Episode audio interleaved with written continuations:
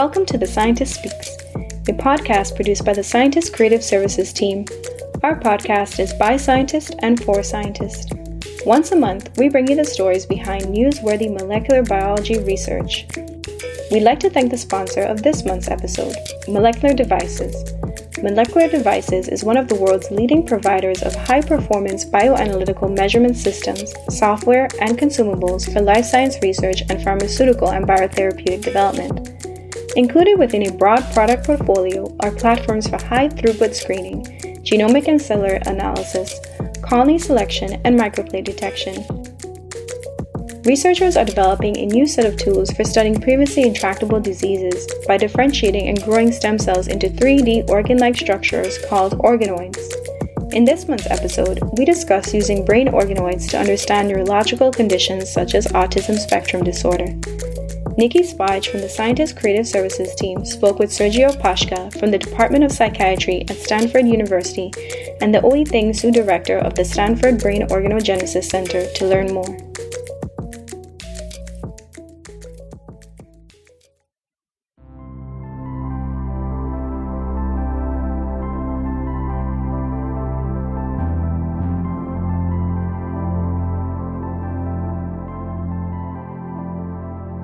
The human brain is incredibly complex and difficult to study at a cellular and molecular level. In the brain, researchers can't easily assess biological readouts of health and disease, such as biomarkers. Therefore, psychiatric diseases are primarily defined behaviorally.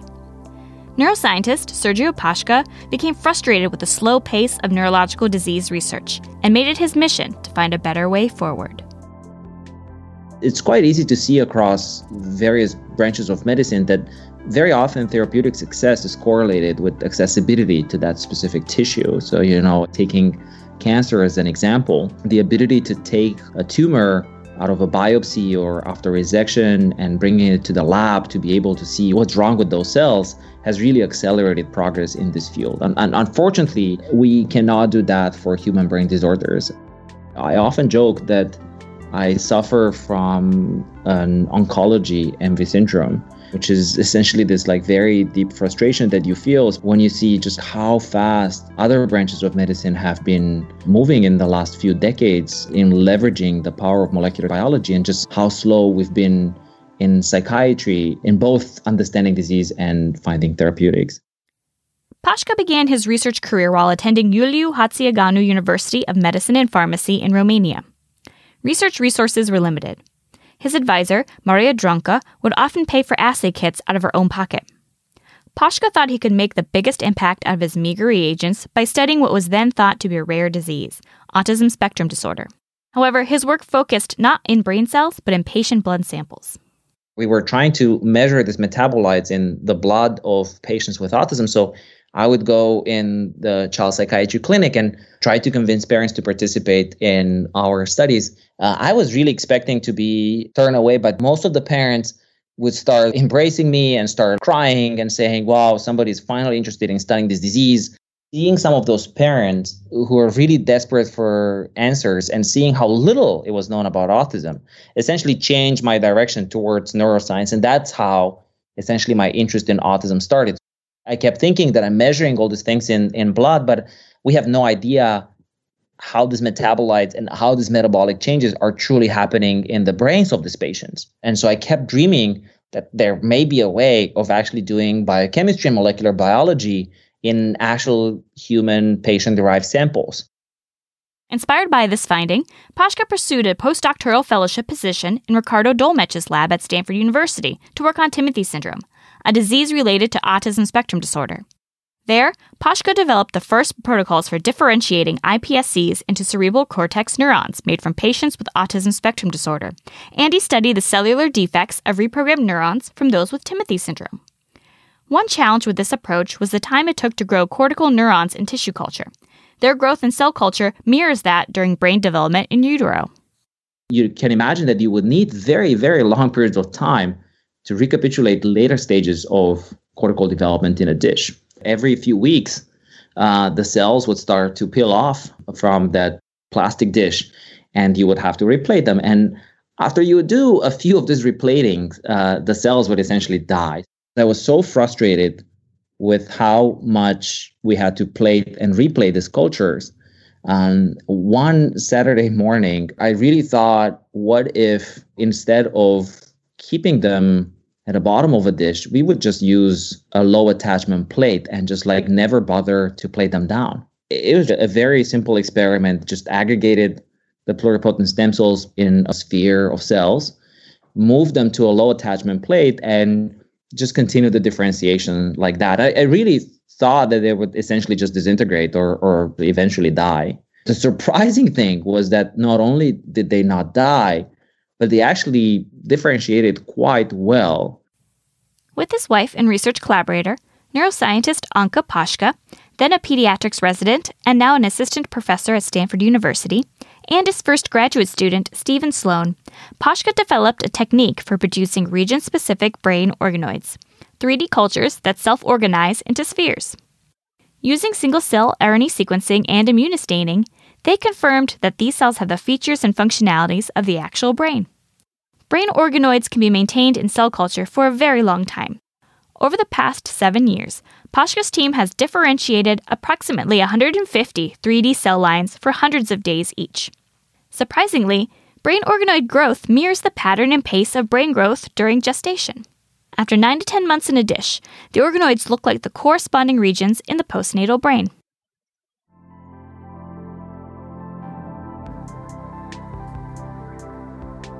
With the organoid technique, Pasca gets a never before seen look at the brain.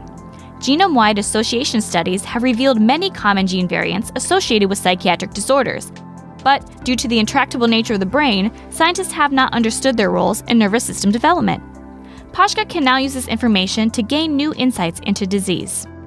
One of the great advantages has been in precisely trying to map some of this disease risk onto specific cell types in the human forebrain and specific time points. We've done this very recently uh, for autism spectrum disorders, where there are quite a number of high confidence genes identified with this disease risk, and we were able to point towards both a certain type of progenitors as well as certain type of neurons that we think may be susceptible at specific time points in cortical development. During development, complex connections between brain regions form as cells migrate to their final destinations. To study these connections, Pasca's team makes assembloids that are groupings of organoids from different yet interacting brain regions. Using this approach, they modeled the migration of inhibitory GABAergic neurons from the ventral to the dorsal forebrain. These neurons become part of the cerebral cortex and form connections with excitatory neurons. A breakdown in the imbalance of excitation to inhibition associates with brain disorders for instance, an imbalance towards more excitation or towards less uh, inhibition leads to epilepsy, or various forms of imbalance could lead to autism spectrum disorder. It has been hypothesized. And so we wonder whether we could actually recapitulate this process in a dish. So the way we did this is by generating separately both the cortex that has all the excitatory cells and separately we've been generating a ventral forebrain that has all the GABAergic cells. And we differentiate them separately for a couple of months or so. And then at one point, uh, we essentially just put them at the bottom of an Eppendorf tube, and you can just leave them there for about 24, 48 hours, and they fuse to each other. And what is remarkable is that once they fuse over the following several weeks, these inhibitory cells start migrating into the cortex slowly and they they move in a such a peculiar way i mean we've we had so much fun watching the cells live in the beginning. We'd have these very long lab meetings uh, watching these movies of, of the cells because they don't migrate by crawling on a surface as one would usually imagine, but they actually jump. Watching human neuron migration into the cortex was previously inaccessible to scientists. Visualizing this movement gives insight into not only normal brain development, but also neurodevelopmental diseases such as Timothy syndrome, a severe multisystem disorder that can cause autism spectrum disorder and epilepsy. Using dorsal and ventral forebrain assembloids, Pasca connected inhibitory neuron migration during brain development to neurological disruptions in patients with Timothy syndrome.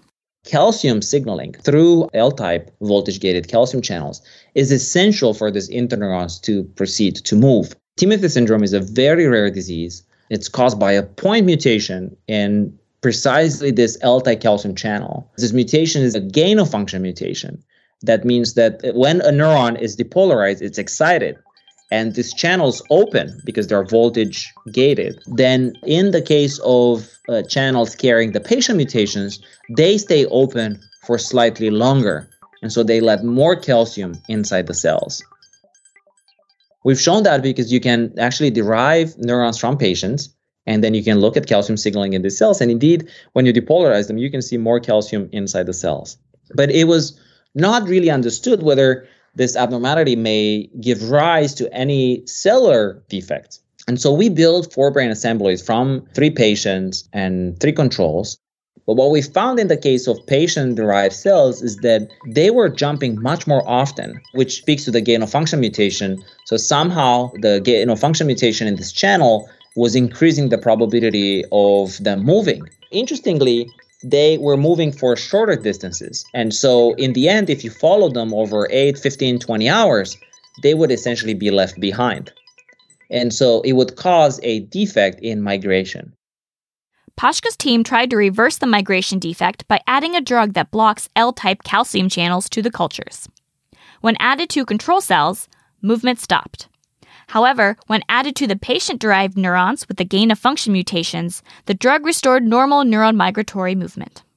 It would have been very difficult to predict this type of cellular phenotype and this type of rescue unless you would have direct access to the cells in a dish. Sergiu and Anka Pasca and their teams recently studied another contributor to autism spectrum disorder oxygen deprivation in premature infants. Together, they developed the first model for hypoxic encephalopathy of prematurity, a condition characterized by gray and white matter abnormalities thought to be caused in part by a lack of oxygen in the brain. This condition correlates with poor neurodevelopment that can lead to cognitive and behavioral disorders. The brains of these premature babies are still not ready to control breathing. Their lungs are not mature. So they undergo these repeated episodes of low oxygen or hypoxia. And so we wondered whether the organoids that we've been maintaining uh, that resemble that period of time where extreme premature birth happens could be used to model what happens in, in hypoxic encephalopathy. We've exposed these cultures to low levels of oxygen to see whether we could induce hypoxia. Anka found very interestingly that when you do that, intermediate progenitors, which are this very important progenitor for the expansion of the human cortex, are decreasing after about 48 hours of being in low oxygen. What we found is that this uh, is actually caused by a activation of the unfolded protein response which causes these intermediate progenitors to prematurely differentiate into neurons and therefore decrease the pool of progenitors and predictably give rise to microcephaly. In an effort to reverse this premature differentiation, the researchers treated their hypoxia exposed brain organoids with a small molecule that modulates portions of the unfolded protein response. This treatment rescued the cellular damage caused by hypoxia, a finding that could translate into novel therapies for premature babies. Studies of brain organoids are not limited to autism spectrum disorder. There have been recent publications on Zika virus associated microencephaly, Alzheimer's disease, and brain cancer, just to name a few. Thanks to this innovative technique, researchers have a brand new perspective of the human brain. My dream is still to see that psychiatry is going to be truly transformed by molecular biology to really become molecular psychiatry. I think with the t- recent technological advances, both in organoids, cell reprogramming, but also CRISPR, and all the amazing cellular and microscopy assays that we have today, we are, I think, in a much better position to start making progress in psychiatry than we were, let's say, a decade ago.